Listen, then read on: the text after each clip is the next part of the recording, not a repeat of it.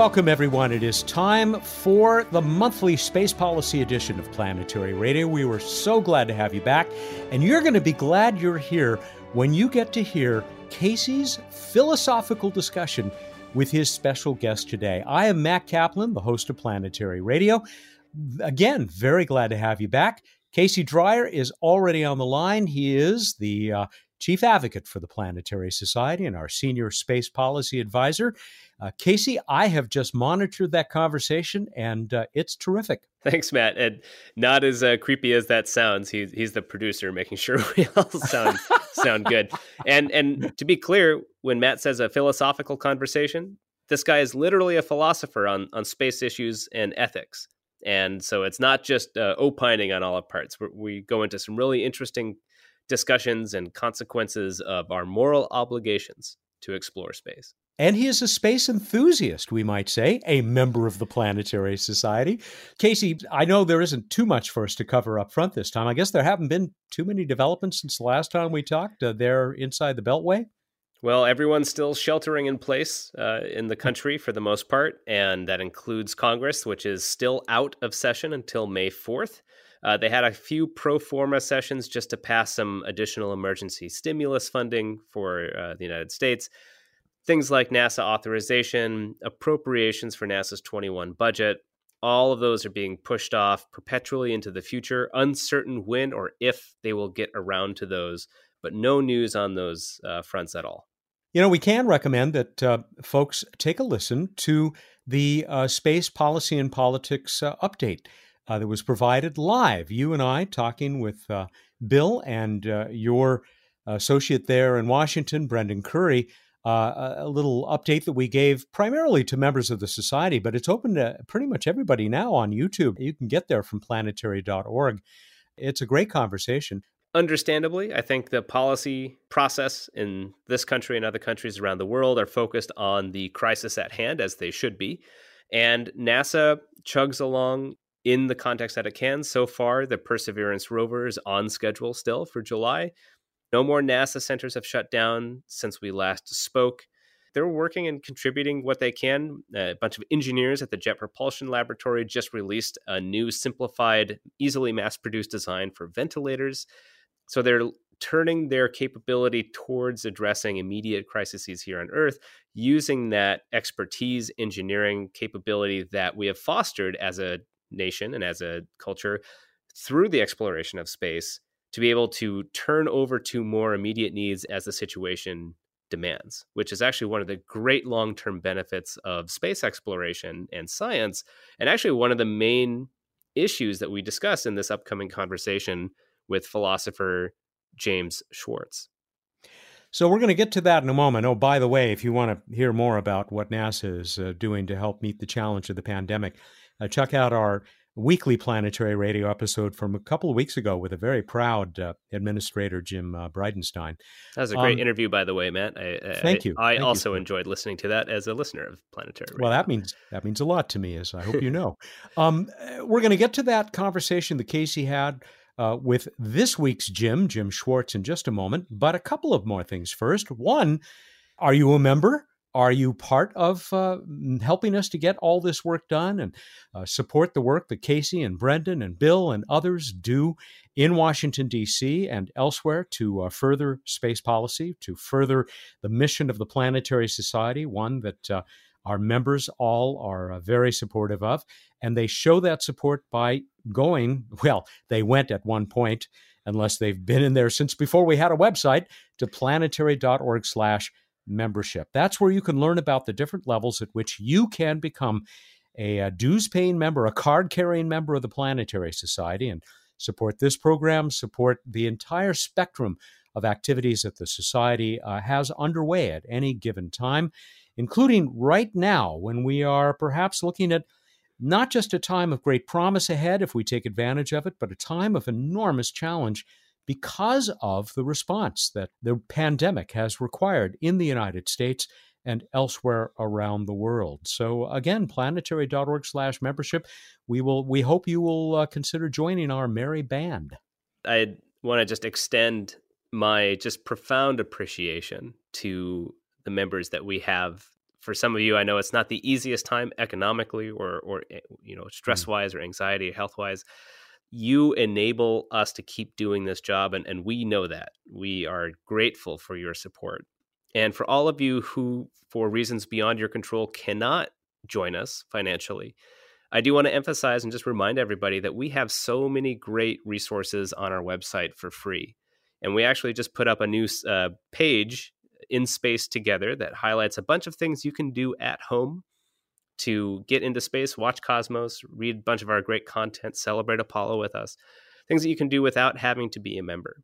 So if you can, we'd of course love you to join us, and we're grateful for that support because that literally enables us to exist. But if you can't, we have a lot of great resources online for you as well. Well said. Thank you, Casey. Uh, a, a part of that In Space Together effort is a brand new weekly live video interaction with uh, not just our members, but anybody who tunes in to uh, talk with uh, folks like Casey, with me, with Bruce Betts. We've got quite a lineup uh, in store. By the time this program is heard, by the time you hear this, the first of those, the premiere, will already be available. It's uh, What's Up Live with uh, Bruce Betts and me. But uh, Casey, I know that you're you're in the schedule to host one of these as well. Yeah, yeah. As listeners know, I can go on and on about space and space politics. So I'm more than happy to do that, and looking forward to doing that as well. That you can find at planetary.org/slash live. Uh, easy to find. There is one other event, Casey, we probably should mention before we get to your interview. Uh, it's uh, something we've all been waiting for for a very long time. Looks like uh, we may actually see the very first commercial crew launch with humans on board as soon as May 27th. Yeah, ideally, by the time we record the next episode of this podcast, we'll have seen astronauts return to space from Kennedy Space Center in Florida, which I, I just want to emphasize how rare this is. I know it's exciting, but just to think about the last time that astronauts flew on a new spacecraft, right, for the first time was April 12th, 1981, right? Almost 40 years ago. And I was trying to count back and think about this, right, Matt? Like, in terms of NASA, in terms of how many human spacecraft there have been in all of human history, right? We had Mercury, Gemini, Apollo, Space Shuttle. And now we have the Dragon version 2, the Crew Dragon, and eventually the the Starliner. Uh, so of these five spacecraft that'll be flying within our in history, four of them happened within you know more than forty years ago. Hmm. So this is just a, a, a once in a generation event to watch something like this happen. I have never been alive to have the opportunity to see this uh, happen for the first time. I am looking forward to this. This is going to be crazy exciting hoping everything works out. It'll be a real testament to the policy decisions and risks risks that were taken starting 15 years ago to move towards this public-private partnership model of developing new ways to access space. We'll have a lot more to say about it, but I think certainly something to keep in mind and watch here coming up. This is going to be a momentous situation, and I certainly, for one, could use something positive to to enjoy. Oh boy. Stay tuned. Uh, keep an eye on planetary.org and an ear on Planetary Radio because we will uh, be celebrating this uh, prior, during, and uh, after this uh, first uh, commercial crew mission. All right. Get us into this conversation with uh, Jim Schwartz. Dr. Schwartz is a faculty member at Wichita State University. He teaches philosophy there. He's also the author of this new book that I really enjoyed and recommend you check out if you're interested in developing a more thorough intellectual basis for your space advocacy. And even if you don't agree with his final recommendations or his conclusions, it's worth challenging those in your head at the same time. He makes a very smart kind of approach to what are the moral and ethical obligations we as humans have towards exploring space and what aspects of space exploration are worth or, or, survive that kind of rigorous philosophical inquiry about their priority and pursuit. Uh, this book is called The Value of Science in Space Exploration. You can get it now on Amazon uh, on your Kindle. It will be printed, I think, relatively soon, after as soon as the printing presses reopen after the uh, pandemic. Uh, it's from Oxford University Press, just came out. You can also find uh, his website. We'll link to it on our, our show notes. um, where he has a lot of uh, papers he's published online. You can you can read for free. Just a really fun conversation about our moral obligations approaching space, how we think through these values, and should we, what kind of values should we try to impose on our efforts here, and long term consequences and uh, the results that come from them. Thinking about why we do this. All right, Casey, here is your conversation with Professor James Schwartz. Dr. Schwartz, thank you so much for joining us here at the Space Policy Edition. Oh, thank you so much for having me. This is a big topic, but just to get us grounded with the audience, and then we'll go to explore more detailed aspects of this. Do you believe that humans have a moral obligation to explore space? I do, uh, and I think that obligation can come from many places. Uh, and something that I actively think about in my work relates to, you know, where does that obligation come from, and what sort of specific space activities does it support? Space exploration is a big concept. I don't have a grounding in formal philosophical training, so you can help me if we're stumbling over some technical definitions here. But when we talk about moral obligation as a philosopher, what do you mean by that, maybe to even go a step further? What does that impel us to do as an individual and as a society? Yeah, so, so the classic thought relating to this has uh, would say something like, if you're obligated to do something, it's right to do and wrong not to do. Uh, if something's merely just permissible, that means you don't have to do it, but you know it's it's not wrong if you do. And then we get into the other side of things where activities could be you know morally impermissible, which would sort of always be wrong to do. So when we talk about space exploration being a moral obligation, we're meaning that you know there is some moral failure on our part if we don't take action to attempt to satisfy that obligation. Reading your work, and I'll just again plug your book right from the beginning here the new book, The Value of Science in Space Exploration, uh, which is available on Amazon. Something that struck me was that the, the moral case that you make for space exploration is actually not the kind of intuitive one that I had, and I think a lot of other people have, which is related to basically a very human centric attitude of self-preservation and a host of other kind of outlined um, motivations for exploration romanticism frontierism and so forth. From your kind of perspective what do you argue what aspect of space exploration is the moral obligation and why does that rise to the top compared to some of these other more common intuitive concepts related to space exploration? Yeah, good good. Uh, big question right so the approach I take, uh, what I identify as what I think is the, the most compelling reason to engage in space exploration relates to scientific study and the knowledge and understanding of the universe, our solar system, and, and ourselves, really, uh, that we could derive from the exploration of space. And something worth saying there is that you know space exploration always tends to provide us with you know new situations and new environments, uh, which have the opportunity to bring up things, experiences we've never encountered before. And, and there's always this fruitful uh, way of trying to implement that into our existing understanding of things. And so space really has a lot of opportunity to present anomalies uh, that cause us to, to rethink some of our basic principles. Uh, and it's, uh, you know, colleagues of mine will liken this to when Einstein is asking these, you know, really obscure questions about what would it seem like if I was sitting on a ray of light and an ultimate product of that is we have laser eye surgery. Now, if you're sitting in the late 1900s asking yourself, how can I make surgery? I'm sorry, late 1800s, uh, asking, uh, how can I make surgery better? You know, you're never really going to happen upon the laser as an idea. So it's, it's this notion that through improvements in science at a basic level, uh, we lead to progress in other areas, even if we can't always predict what that progress is. And so I think that that provides the strongest basis for uh, justifying space exploration, you know, right now in terms of the things that we can do in the near future. Uh, but you're right to say that the, the rhetoric surrounding space exploration uh, brings up a whole host of other sort of competing claims about ensuring long-term human survival, and for that we need space settlements, uh, making sure we don't run out of necessary vital resources, and so we need to start exploiting it, resources from the asteroids, from the moon, and elsewhere it's not as though I don't agree that there's some benefit, there's some good that could be derived from those activities. But when I look at the landscape of space exploration, and as you say, there's a lot there, um, one thing that a philosopher notices is that there are competing objectives and competing principles. That couldn't all be satisfied together at the same time or in a certain order. And so when I talk about obligations associated with space exploration, I sort of want to ask what is it that we can most effectively do right now? And that's going to enable the sort of strongest obligation to conduct that particular activity. And when I look at, say, space science versus space mining versus space settlement, uh, it seems to me that it's the science that really stands to benefit us the most.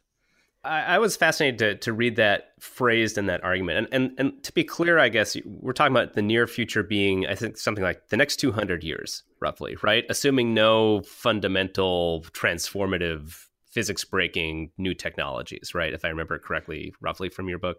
Yeah, that's a sort of beyond that. I'm not going to be so confident about, you know, what technical possibilities there are. You know, something could always come up tomorrow that completely changes things. But, you know, reflecting on the direction technology has gone, how long it's taken to get where we're at, you know, I, I don't see burgeoning human societies in space uh, until at least a century from now, if not longer. And so, given that constraint, this is what was so interesting to me because, like, going back to the history in, in the history of spaceflight, at the very earliest days, there was this debate about what type of space program did we want I'd say crassly characterized as the kind of Eisenhower complex of the science focused, modest, stepwise approach that has clear direction from clear returns in terms of science as a value in and of itself.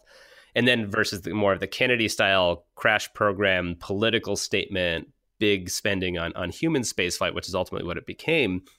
But the one consistent focus, even though a human spaceflight in the US at least has waxed and waned over the years, science has been relatively consistent as a core motivation. So, it, it, reading this in some ways, it felt like I was seeing some sort of a rigorous grounding in what we already observe uh, of this mm-hmm. the role of science within space exploration. And in in that sense, do you think that the role of philosophy here, the the role that you're bringing, your perspective, or how do you hope it plays into these larger policy debates?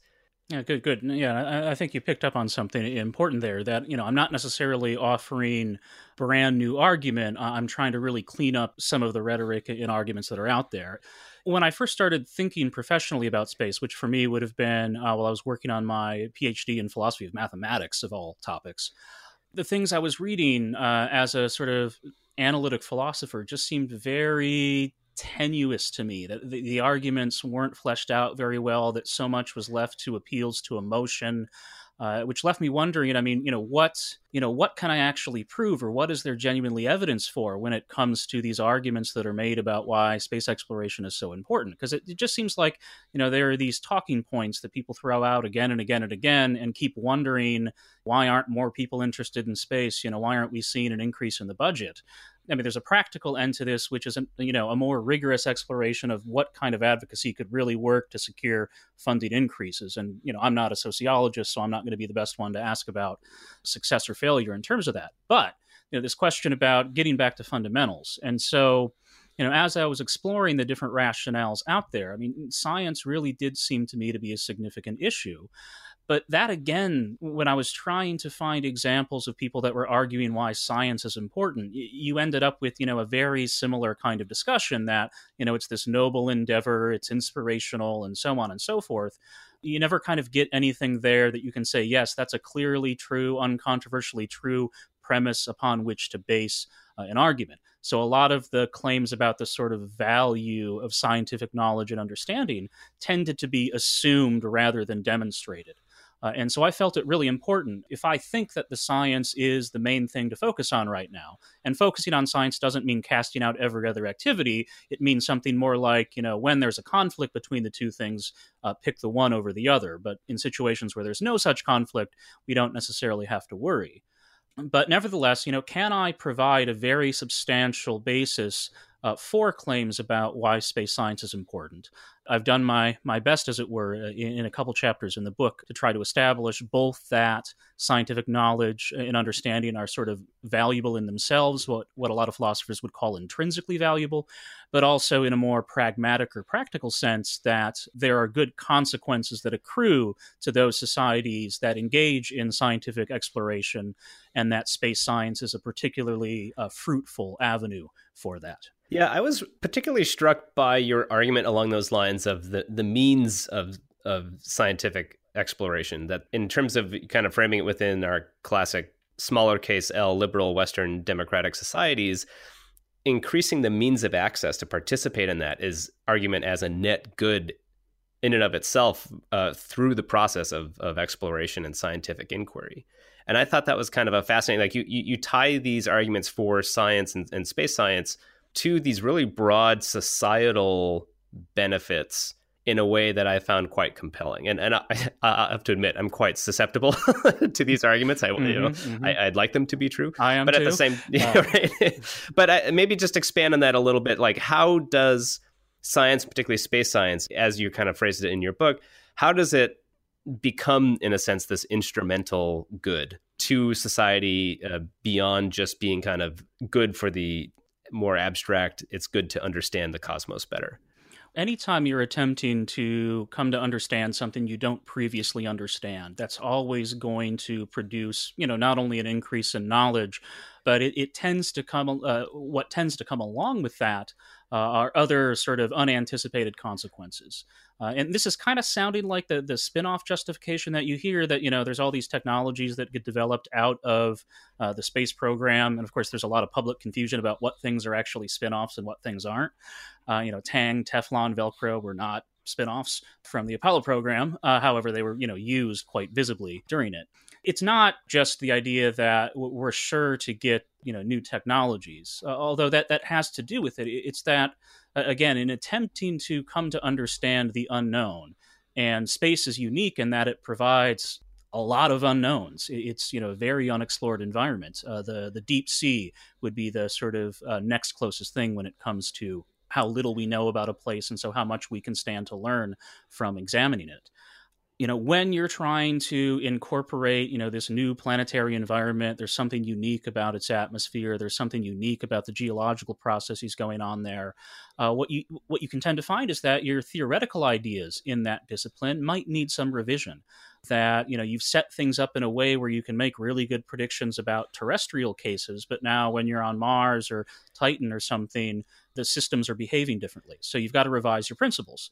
And when you revise your principles, you typically end up with a sort of better theory overall. This is almost kind of like a, a Kuhnian scientific revolution on a smaller scale now that you've got better principles, when you start employing them in every other place where scientific ideas get used, things can get better. Uh, and that's how we get things like technology development and spin-offs and such. So it's really trying to build up, you know, what is the the scientific case, as it were, you know, what's that process by which these, you know, societal benefits arise?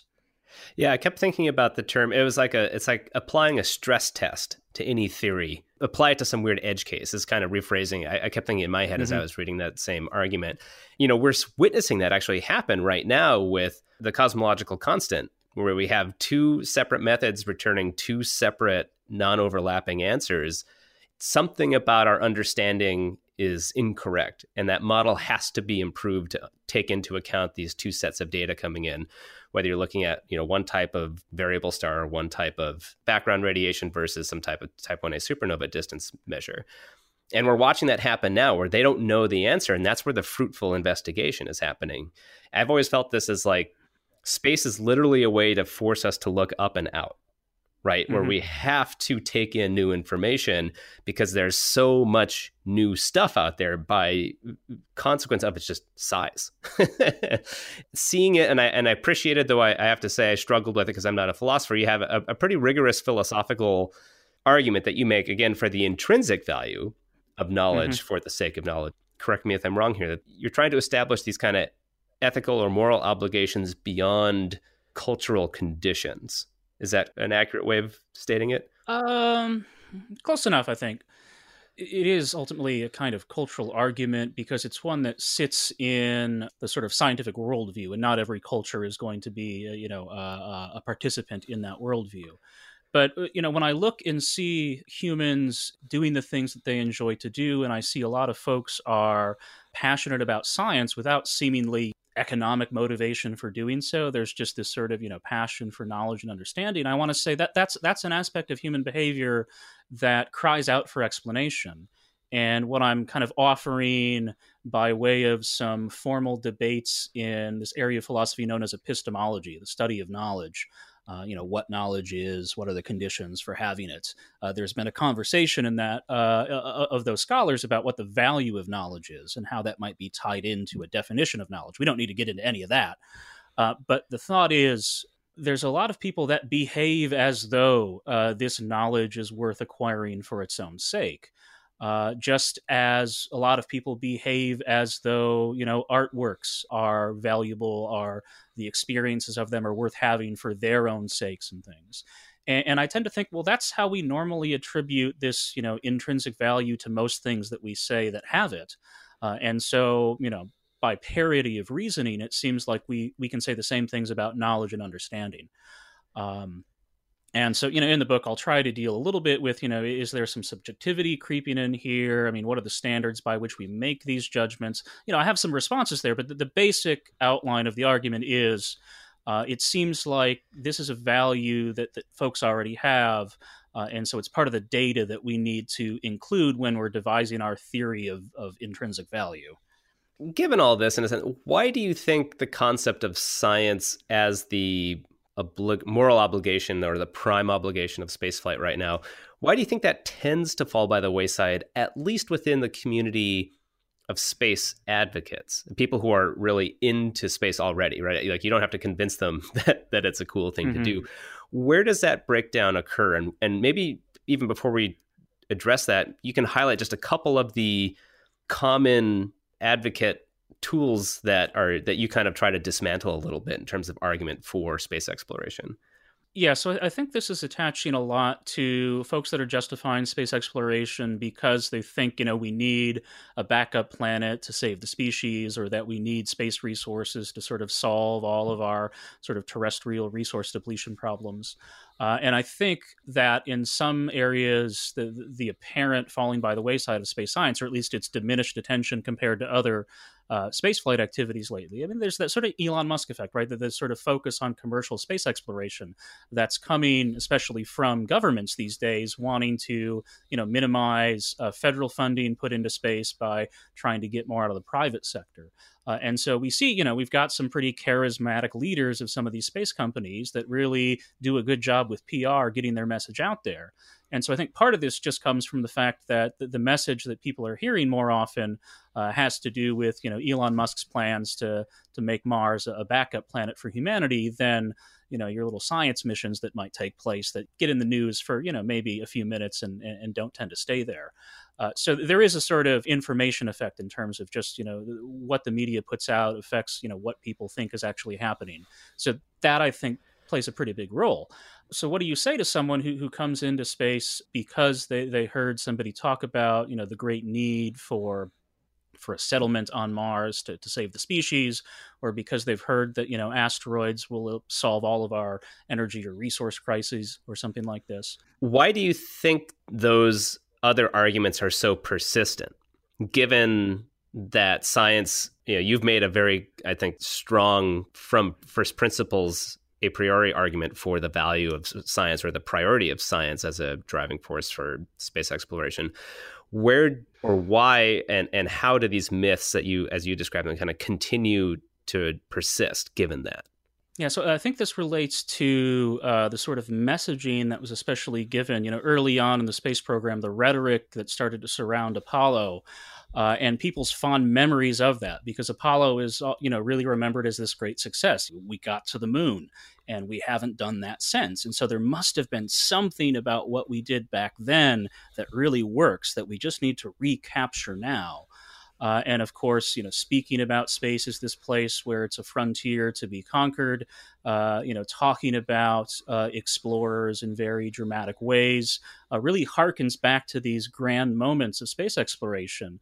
And I think there's a perception out there that if you can make somebody feel that way, uh, and you can make enough people feel that way, that's going to lead to changes in policies and funding levels.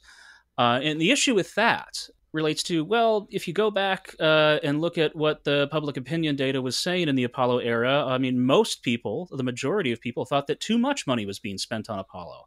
And, and, it was only after the program succeeded that people started to have slightly different opinions of this. Roger Launius uh, has talked about this a lot in his research on the history of Apollo there's been that die that was cast sometime in the 60s or 70s, and it's just been using that again and again without much thought to what might be a different and possibly more effective way to, to rally additional public opinion in favor of space. So I think it, it just does, it, it's sort of a tradition that, that people fall into without necessarily thinking too much about is this tradition one that is pointing to genuinely effective, well grounded, with evidence reasons or not? So when I look at it, I want to ask all right, well, if these things are true, it would be nice to be able to support that with evidence. Because as a philosopher, I, I try to want to avoid promulgating ideas and beliefs that I don't think I can justify. As a space advocate, as a professional space advocate, right? I I admit that I am guilty of some of these stories promulgation that you talk about. And I, was, as you were talking about this, I was thinking, you know, there's the context in which sometimes you're making these arguments. And I, I'm thinking more in this case of like if you're in a political office or a, congressional office, you don't have a lot of time to build a careful case. It's like a shortcut in some ways that some of these stories, for example, you know, the, the frontier myth, let's say, or the great exploration uh, concepts, these these very romantic notions, they fit into a pre-existing, at least in this country, I'd say cultural framework. Mm-hmm, and so yeah. you can communicate so much very quickly by tapping into this infrastructure and it's this of cultural infrastructure, and you slot your desire within that. It's harder to step back and say, to kind of start from step one and try to build a careful argument merely because of the context in which you share that. So I wonder if that's part of this and that people are trying to compete for attention. They're trying to compete uh, with a small amount of time. So they kind of default to these familiar stories in which to spin this narrative. And I think, I mean, you see that so much in what von Braun understood and, and Willy Ley back in the early days of space exploration trying to understand, in a sense, the the, the cultural id of the United States of this like, frontier explorer community. Mm-hmm. And so I wonder if that's like how this persists, regardless of its uh, accuracy. So I think it would be interesting to to see some you know dedicated research from a sociologist or a psychologist on this issue to identify you know to what extent is this kind of rhetoric effective uh, when it comes to uh, space exploration in particular. Uh, because I'm willing to admit that even though a lot of these claims might be sort of evidentially deficient, rhetoric still uh, moves people, right? People can be persuaded for all kinds of, you know, less than great reasons, even if they're motivated to do something good. Sometimes it's motivated out of hatred or, or fear or something, right? You know, I'm not necessarily the best person to ask about how do we tell whether this stuff is effective at shifting public opinion. I'm a bit more interested in the question as to whether is the moral argument a good one. Now, there's there's a but here. Uh, and that's that the, the way we frame space exploration also has an impact on what we choose to do in space and how much we think we have to consider what we're doing. Uh, and so, something that the historians that have opined about this frontier metaphor are going to remind us of is that uh, the frontier, uh, the the American expansion into the West, uh, there were a lot of really bad lessons that were learned there in terms of uh, how the people uh, that were expanding fared, how the folks that were already there that got displaced fared there's a lot of senses in which the, the, lessons we ought to learn from that metaphor are unwelcome rather than welcome. Uh, and so, if if we stick to this sort of dominant American uh, sort of mythos here in terms of how we talk about space, and think that that's how we're going to be conducting things like space resource exploitation and space settlement, I think that can cause us to think that we don't have to ask further questions about what we're up to, why we need to do it, uh, and that could lead to problems down the line in terms of uh, and you know, space resources would be a good example of this. Uh, something that I lay out in the book is that when you look at the research about asteroid resources, and in particular near Earth asteroid resources, you've got to factor for all of these practical considerations like you know on what orbit is the asteroid? How long is it going to take to to rendezvous and return material back? What are the launch windows? Because you know going to an asteroid is kind of like an interplanetary mission where you've got to time things uh, properly so even though the, the total resources available might be pretty significant from all the NEAs, the ones you can get to over the next year with a reasonable amount of fuel are very, very small in number. If you think about space as this vast open frontier ripe for human conquest, well, you're only really getting this little rubble pile uh, for for the next year. Uh, that's not a vast frontier. That's a that's a tiny little thing that you're going to use up really quickly. You should maybe think about that a little bit more in terms of what's the best thing I can do with the materials from this, you know, 100 meter diameter uh, S-type asteroid that I've recovered you know, I, I, think the metaphors that a lot of people have put a certain kind of complacency in their thinking about why is space important? What should we be doing up there? Uh, when we're at a point now where it's really, really important to be asking these questions because some of this major activity looks like it might start to happen in the next few decades. And, you know, this is our chance to prove that we have learned from the past. And I'd love to be able to say 50 years from now that we did so. But it seems to me that the current momentum is one that says, what past? Clearly, this is just the right thing to do now, and we don't need to think any further about uh, how to do it. Much more of Casey's conversation with Professor James Schwartz is just ahead. Stick with us. Hi, this is Kate from the Planetary Society. How does space spark your creativity? We want to hear from you. Whether you make cosmic art, take photos through a telescope, write haikus about the planets, or invent space games for your family, really any creative activity that's space related. We invite you to share it with us. You can add your work to our collection by emailing it to us at connect at planetary.org. That's connect at planetary.org. Thanks. Back now with Casey Dreyer's very philosophical discussion with philosopher and professor James Schwartz here on the May Planetary Radio Space Policy Edition. I have so many questions if I want to follow this up, but let's let's pursue this a little more because you make an argument in your book that looking back to the frontier, at least in the US as the example, the significantly negative consequences to the environment, but also to the native peoples who lived there first before mm-hmm. the European mm-hmm. settlers came through. But then you would say with space, oh, well, I mean, it's just space. There's just a bunch of ugly brown rocks. There, there's no life, particularly on these asteroids. Go for it, right? Go at it. But you make an argument in your book that there is a intrinsic value to these natural spaces regardless if they have life. Expand on that first before we, we continue on. What are these intrinsic values that we need to consider from an ethical standpoint? I don't know if I officially endorse the arguments that, that try to uncover intrinsic value in space environments. I, I don't know that they're wrong. Uh, some of the criticism that's been uh, lobbied against them in the literature, I don't think quite pans out. Uh, so that's an issue where I just discussed that for the sake of you know enmeshing the book a bit more in in what other philosophers have said. But well, don't they have a scientific? There's a scientific value, right? So yeah, I mean, I think the knowledge and understanding that can be derived from the exploration of pristine environments has intrinsic value, and that's something I think we need to sort of compute alongside the potential value of other activities in these environments. And of course, most of the space environment is completely unexplored. It's it's in its relatively pristine state, and that's the best situation in which to study it because you know that there haven't been any human perturbations to affect uh, the development of the environment, and so you know everything that's there was there for natural reasons, as it were.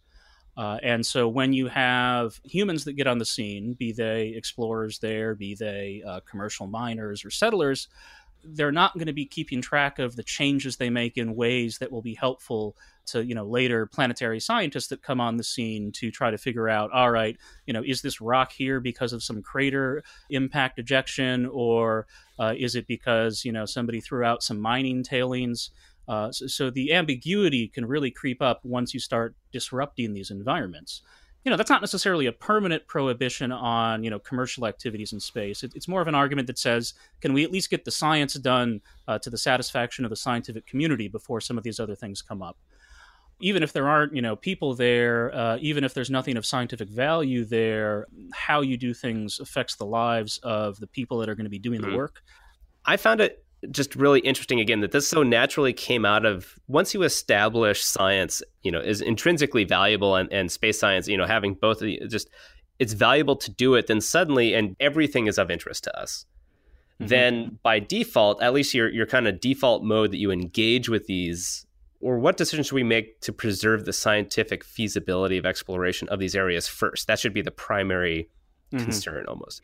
I never quite seen it phrased that way. And I can see and, and, and probably hear people already arguing with this to say, well, that just means we'll never go anywhere, right? So if we make everything this pristine environment to understand first and science budgets are low, you know, it'll take thousands of years to explore all these areas. Therefore, if we really want to have space exploration, we should relax that constraint and just prioritize whatever works in order to get us out there faster and more people out there and then there'll be more science as a consequence. So overall the net will be positive. Mm-hmm. so i mean and this obviously touched on this very basic ethical question uh, that you probably deal with in, in your 101 classes of, of philosophy and ethics which is how do motivations impact the ultimate outcome? So if let's say space resources commercial space mining asteroids in the moon we'll say if there's greed involved and individuals will put up their own money and then somehow they enable more explore, uh, exploration, even if they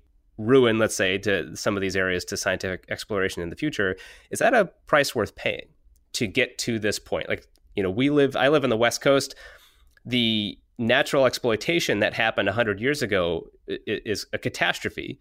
But at the same time, Seattle wouldn't exist here now to lead the environmental movement as it stands now. How do you phrase, or how does an individual, let's say, think about the ethical responsibility of why we go out into space?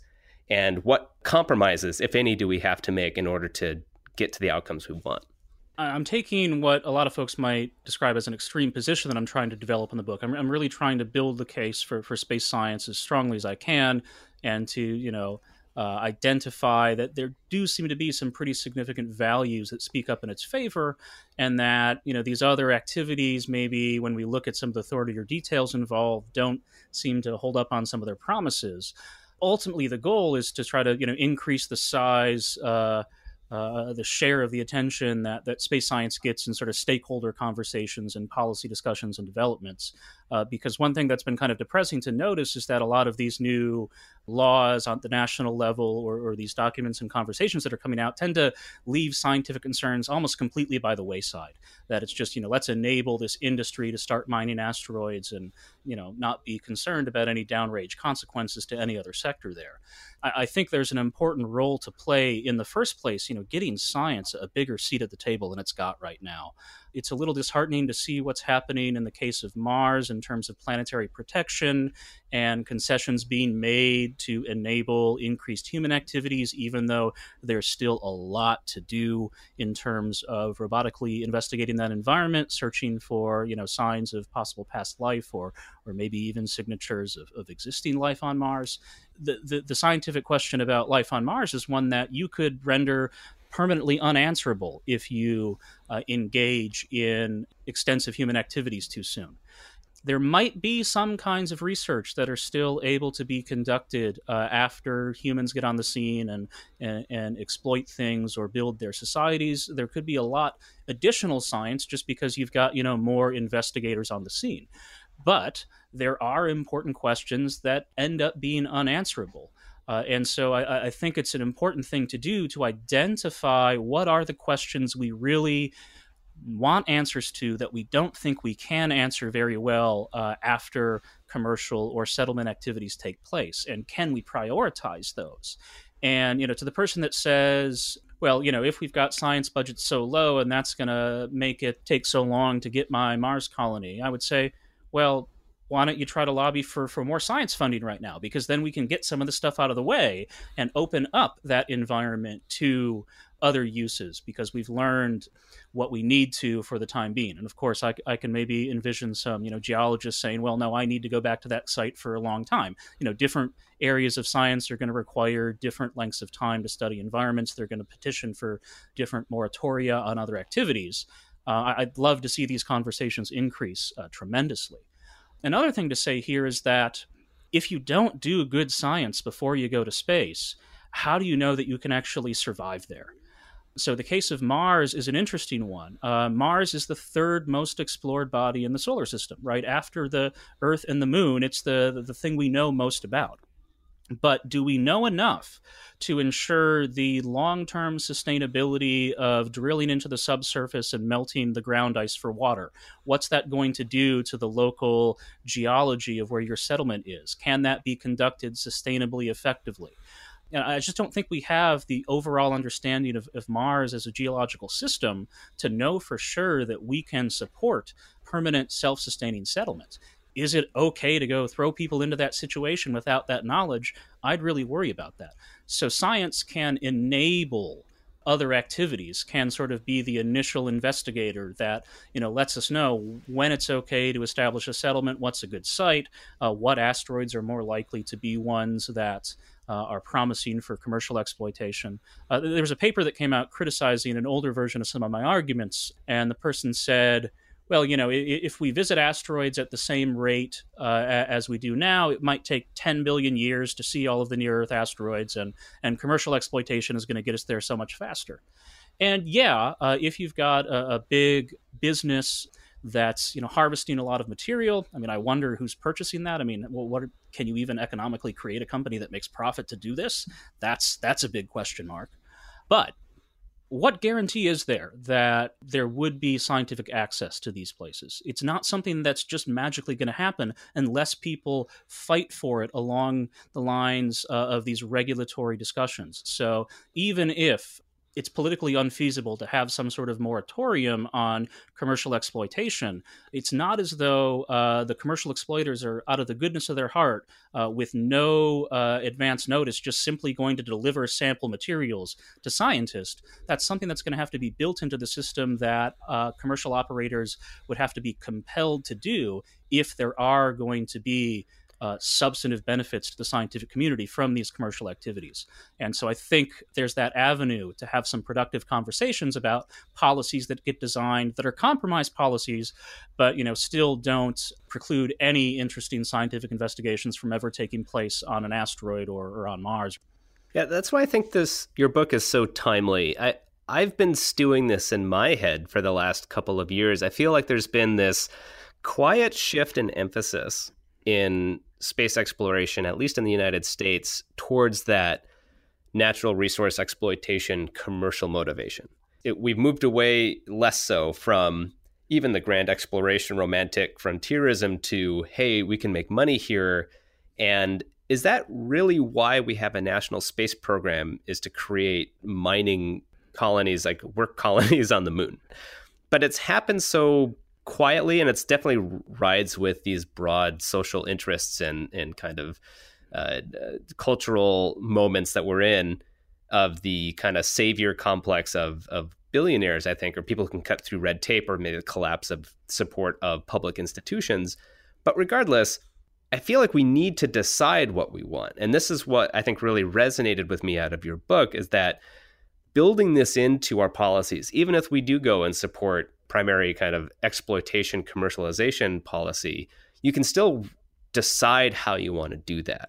Mm-hmm. And I, I think that's what's so important for us to consider like in these kind of democracies where we have the ability to, to guide these going forward, that having some ethical consideration of how we pursue what we want to do, even if it's imperfect, seems to be a, a high priority for us to consider.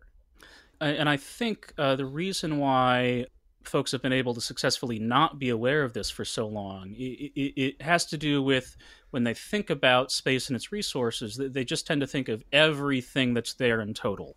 And, you know, those numbers are just absolutely staggering. I want to say John Lewis, uh, one of the sort of uh, first folks to start discovering uh, near Earth asteroids, right? He'll talk about how uh, the resource base in the solar system uh, is enough to uh, support, you know, quadrillions of human lives. Uh, maybe that was just the figure for the near Earth asteroids. I forget if that was the total system resources or just the NEA resources. But when this is what you're sort of taught, uh, and this is how space is advocated to you, of course you think that you know space is practically infinite, and why should we ever have to care about limits to growth? Why should we be concerned about um, you know how we distribute these resources? Because there's more than enough for everyone. And I think the, the, sort of antidote to that is recognizing that if you care about doing this anytime over the next 50 years, you're not going to be able to access limitless resources, right? The stuff you're going to get is only going to come in a slow, staggered trickle. I mean, just think about the the ice in the uh, permanently shadowed regions in the north and south poles of the moon. That is a very limited, non-renewable, or at least non-renewable over you know scales of millions of years resource. Uh, so once you use it up, it's gone.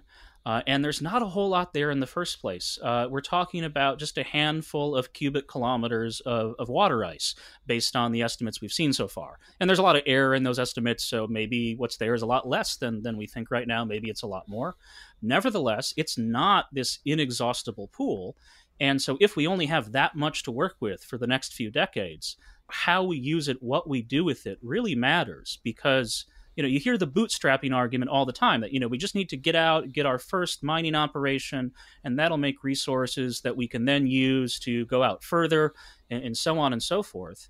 Well that's not an inevitable future. You actually have to make sure that you're making decisions in ways that enable the bootstrapping that you're being careful with how you use the resources that you're exploiting to make sure that you're producing equipment that can go further afield so, I mean, I really worry that if we're stupid with lunar resources and near Earth asteroid resources, we just won't ever develop the ability to send humans any further than that to to establish, you know, main belt asteroid mining uh, operations. So, you know, even if you think that commercial exploitation is the main thing to be doing, you still have to think very carefully about how to implement it in the first place.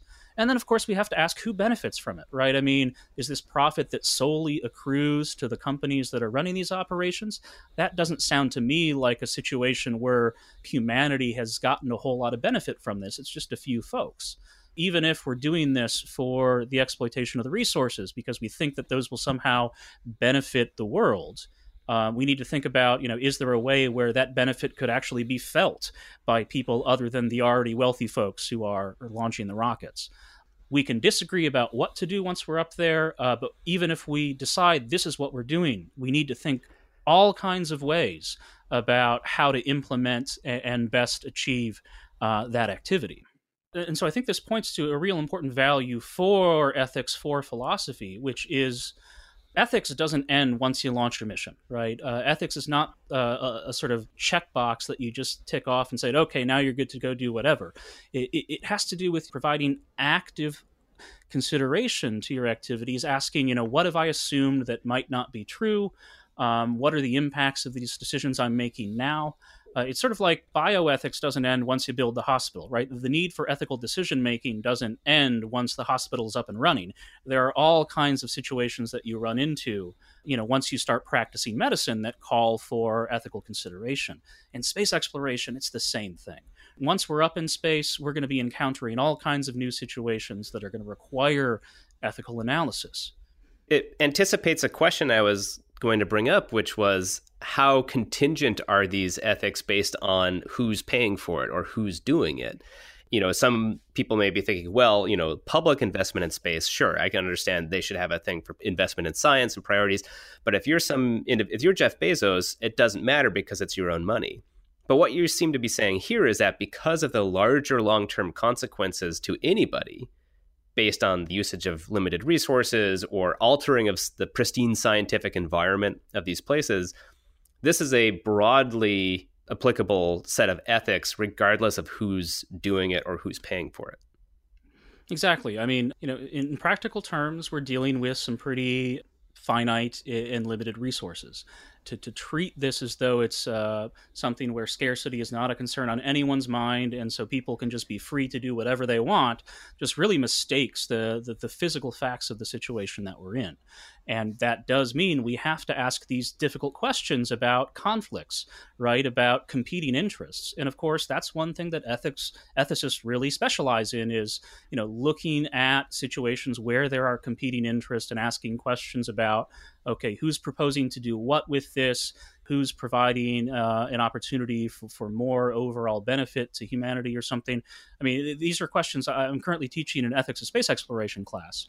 Uh, and you know this is an issue that, that keeps coming up that you know we have these competing camps and you know what are the reasons that people on different sides are offering for more commercial activity or, or for more restrained commercial activity and these are difficult questions what i would resist is people uh, just presuming that there's no conversation to be had here at all, because there's a very important one. And if we don't have it, we could well end up with a human future in space that doesn't do the things that most of us were hoping it would have done. I want to pivot here slightly to touch on the human aspect, and in, and in two ways. We alluded to this earlier on, and some of our listeners may be reacting to that. So I want to make sure we talk about this a little bit more. The role of long term benefit, offsite backup for humanity, space settlement, and uh, for the success of human life, for the flourishing of human life, and for the long term su- survival of the species. You acknowledge in your book, obviously, the sun is eventually going to turn to red giant, and Earth is screwed. We have, if we want to live, you know, humans want to live multi billion years. He's species. not. He's not quoting directly there. Uh, yeah, summarizing.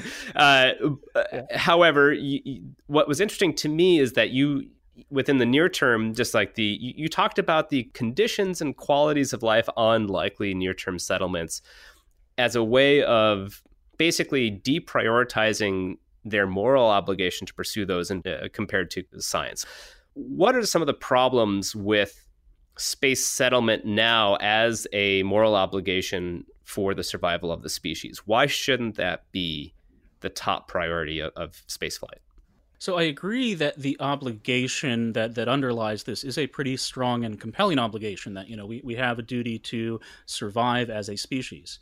As a philosopher, I'm going to have all kinds of questions about space aside. What does that mean? What does it entail?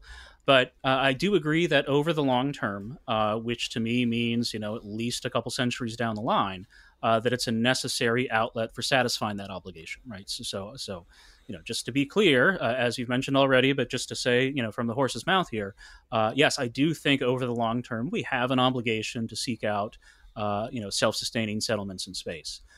The problem with this, uh, thinking about it as an activity to start right now, relates to what the people that would live in those settlements would have to endure.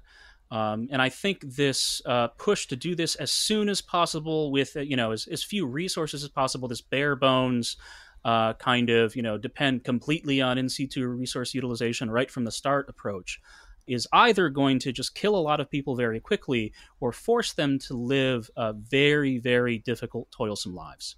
So I think insufficient thought is being given to how these societies in space will be arranged, situated, governed, uh, what kind of liberties uh, folks might have. And because we're thinking about human settlements where we want them to be self sustaining uh, and growing, the initial folks that go up there are going to have to start, you know, making babies. And so even if we can find some, you know, acceptable contract uh, that the initial settlers can sign that, that you know says I can I understand what I'm signing up for. I consent to it that next generation the first generation born on Mars presuming that's a physiological possibility which we don't know yet right they never had a choice and they're probably biologically adapted to Mars uh, too much so to ever come to Earth. So they're stuck there. Uh, so, is it permissible to rear the next generation uh, of people uh, in a situation where you're probably existing permanently in a small confined habitat uh, where to go outside uh, you're going to have to don a pressure suit where if you open the wrong door at the wrong time you depressurize the entire habitat and kill everyone i mean think about the kinds of surveillance and social systems that are going to need to be in place to ensure that the colony survives on a second to second basis. Some colleagues of mine uh, will say that this is a situation ripe for tyranny uh, you know, ripe for you know dictatorial, authoritarian control, uh, you know, of the kind that you might have seen in Total Recall, where they sort of vent the atmosphere uh, to one of the habitats. To say that you know, let's just do this as soon as we can, and it'll be this experiment, I think, is a very reckless idea because we know about some very likely problems and what we need to figure out before we really go is you know how can we give these people the best start to avoid these problems I, worry even more when it's a private organization doing this because you know if you're setting up your moon colony or your Mars colony for for the point of you know making a profit, then human well-being is not going to be a priority of uh, the way decisions are made. When people say, "Well, if it's their money, they can do what they want," you know, I worry more in those situations than if uh, it's a place run by a terrestrial government that's still accountable to its citizens this is a, a, small part of your whole book here, but I just found this fascinating because again, it, it, touches on thoughts that I've had that I haven't formalized uh, personally yet. But it it does seem to me that in terms of these space settlements on a place where you you the concept of individual liberty is almost anathema to what the conditions on the ground will be. Mm-hmm. And from what you were just saying, like you, even with family planning, let's say, to, or child, like family size, in the frontier on Earth, you had air to breathe and you could go somewhere and live off the land with because there's animals and you could plant vegetables. On Mars, you have to build an expensive and highly complex additional habitat to grow another family into. Or the same thing, you could one person could easily kill everybody on purpose or by accident. And the consequences to what type of society you will have there don't seem to be very positive from all the reasons you were just saying. I see a pathway, but how do you think, how does science as a priority first help and ultimately enable something that is necessary for the long term flourishing of humanity, even if now is not the right time? Like, how do we balance those two things? Because it has to be done uh, eventually. Yeah, I mean, so there's this sort of precursor science where you're investigating the environment to ensure that it's got you know the right things to support uh, your your human society uh, as it grows in the future, uh, and then there's this sort of more psychological, sociological stuff you've got to do in terms of can humans successfully exist in these places? What modes of government are going to be most successful here? This is a really tricky question uh, in part because if you really want to do a good test, you're going to have to throw people in that situation. Good luck running that by an institutional review board, right? I mean, there's going to be all kinds of, of reasons to worry about, you know, running that study in the first place. One of the things that, that folks who are thinking about this have done have been reaching out to smaller communities. I attended a conference uh, in London, would have been a year and a half ago, uh, that was attended by a few academics like myself, but also some people from planned communities, you know, eco villages throughout Europe, uh, talking about their experiences uh, living in these, you know, smaller societies, albeit ones where they still have the ability to leave, to, to go out into the sort of general public and, uh, and, and, lead a life with a, a much larger society if they choose what can these things teach us about how people get on with one another how leaders are selected how decisions that affect all of the the villagers are made? Those are areas that, that we need to look to. But but it really is just you know kind of ramping up, especially uh, sociological research on this issue about you know how can you successfully govern isolated uh, small environments? And you know if you're coming at this from a western angle you care about individual liberties. So how can these folks be minimally surveilled and so Charles Cockell uh, is an astrobiologist that also is the sort of spearhead of these discussions about liberty in the space environment. Uh, he'll talk a lot about how there are some engineering principles you can employ to do this. That, as far as environmental monitoring, uh, can you make sure that you know your, your sensors uh, that are tracking the movement of seals don't uh, also listen in on conversations, right? So, can you just have a dedicated sensor for this one thing that can't be reappropriated as a way to spy on people's conversations? Can you design spacesuits to be a bit more modular so people have a greater access to the ability to go take a walk outside the habitat? Uh, can you multiply your food and oxygen production systems so that you know if one machine doesn't go down, uh, people can still survive and people aren't fully under the control of the folks that operate that one machine?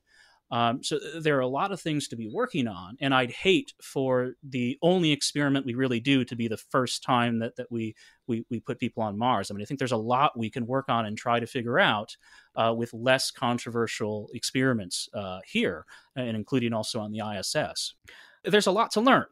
It's one of those things, though. I think it's important. This is where the value of sitting and thinking through the ethical consequences of what we're doing now is going to be highly sensitive to these initial conditions wherever we end up going. And and so I I, I think that's a, a, rich area for listeners to consider about how we proceed. What are these long term consequences? I mean, ultimately, it comes down to again, I, I assume is another very basic uh, philosophical quandary, which is what are our obligations to the future? What do we sacrifice for the untold number of people who will live ahead of us?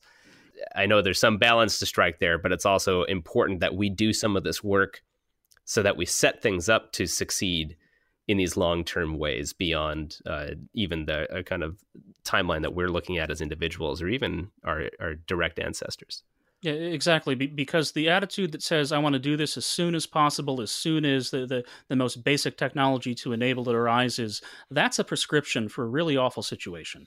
Uh, you know, that's the beginning of every really uh, awful science fiction TV series when, when you try to do things in the quickest way.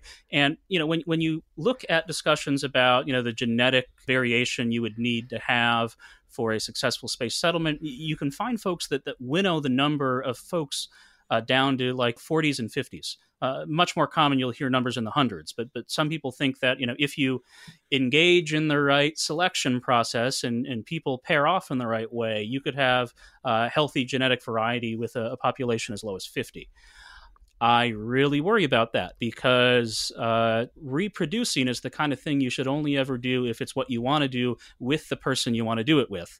Uh, and if you're in a situation where the governor says, no, you have to mate with this person uh, on this occasion and have a baby with them, whether you want to or not, uh, I think that would be uh, an unacceptable situation to put someone in. And we have to remember that it's not as though this is some already existing society with its own traditions that we have some obligation to respect out of cultural tolerance. This is a society we're creating. And if there are going to be hardships that people living in it experience, they will be because we made decisions that led to those hardships. So I think our obligation here is very much centered around uh, not just doing the bare minimum, but trying to provide the best life we can for the people that are going to be living into space, because that's the only way we're really going to make progress as a species. You know, if you think space is supposed to be something that's going to really help us out, uh, why are you saying it's okay to take this huge step backwards when it comes to treatment of individuals just to have a, a space settlement? Because if it's a really awful place to live, it's probably going to fail in the first place, and now we don't have the backup planet anymore let's come back to where we started and and ground ourselves now kind of in the here and now. We've talked about again the obligations for exploration broadly. You've made your arguments for science as the top priority for why we should go into space and how to consider and think about decisions we're making now. For people listening can we bring it down to, to the individual uh, to summarize kind of uh, these broad arguments you're making? What are our individual obligations to support space exploration well, one way you can help is by donating to the Planetary Society. Um, I did not join up. Do that. it's true, but you know, it, it seemed like a really uh, good, good, thing to mention there. Um, but yeah, no. Uh, so participating in advocacy organizations that are dedicated to advancing space science causes is one way, and, and it's helpful because you know a lot of people might want to see something happen, but don't like to call their their congressperson you know one way to do that is to, to join up in, in different kinds of organizations that have these purposes. But you know when the occasion arises when the topic comes up you know to have some clearly outlined ideas about oh you're talking about space mining but did you know this and that? You know there's this cost to it. Uh, or you're talking about space settlement, but did you know there might be a reason to to, to investigate Mars further before we, we get humans right there? You know, at an individual level, I think it's just coming to appreciate uh, more and more about how science operates uh, what the process is from, you know, at least in, in terms of NASA missions, for, from mission proposal to launch. What are all the different things that have to go right to, to ensure that that happens? Where does someone need to jump in to offer different kinds of political support? Uh, what's the role of public opinion? And it does seem like th- there's some evidence that suggests that, that space policy is kind of responsive to public opinion. So uh, making sure one participates in relevant public opinion polls to, to demonstrate their interest in space a lot of things the takeaway for me is that everyone has a moral obligation to join the Planetary Society. So I'll, I'll be. uh, Dr. Schwartz, thank you, you know, so when much. When I joined, for... it, it, did it was out of a sense of obligation that this seemed like a group uh, I felt uh, I needed to support given my position. So. Oh, that's uh, there you go as a perfect example of that. And, and I had the same. I was a member before I uh, worked here for many of the same reasons. Uh, but Dr. Schwartz, I want to thank you again for taking the time to join us today. A fascinating conversation. Uh, Dr. Schwartz, faculty member at Wichita State University, author of The Value of Science and Space Exploration, out now. You can buy it on Amazon Kindle and soon to be in print from Oxford University Press. Thanks again. Thank you so much. Planetary Society Chief Advocate Casey Dreyer talking with his guest, James Schwartz. Uh, a terrific conversation, Casey. Thank you very much. Oh, I enjoyed it. This is why I love doing the show as an excuse to talk to interesting people who think about these issues deeply. As a space advocate myself, uh, as a person who loves space, I think it's just a great exercise again to just sit down and talk to people or engage with their work that really tries to seriously work through these fundamental approaches we have toward it. I always feel enriched from that process. Uh, you can tell I, I, had a great time and, and look forward to read more of his work in the future. And I had a good time listening. As I told you and Jim when you finished the interview, early in the conversation, talking about the why of space exploration, which is could as well be applied to the why of science itself. I immediately thought of that, that great T.S. Eliot quote We shall not cease from exploration, and the end of all our exploring will be to arrive where we started and know the place for the first time. Uh, Casey, good to know you. Uh, we'll do this again on the first Friday in the month of June, if you can believe it, with, with the year at that point almost halfway over. And uh, by the way, happy anniversary, uh, Casey, of uh, the Space Policy Edition. Is this the one? Or is it is next? Is this month? the one or is it next month? I, I think, think it's be next month. just the same. Happy pre anniversary. Four years, Mat. Can you believe it? it has flown by.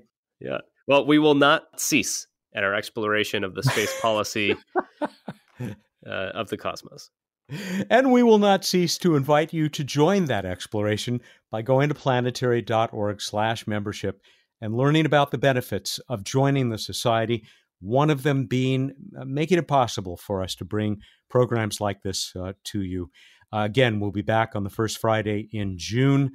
Uh, I will be with you uh, every Wednesday for the weekly Planetary Radio and hope you will join us for that. Casey, uh, have a great month and I'll be talking to you soon. Can't wait. Casey Dreyer, Chief Advocate for the Planetary Society, also our Senior Space Policy Advisor. I'm Mat Kaplan, wishing you all very well. Stay safe, everyone, and ad astra.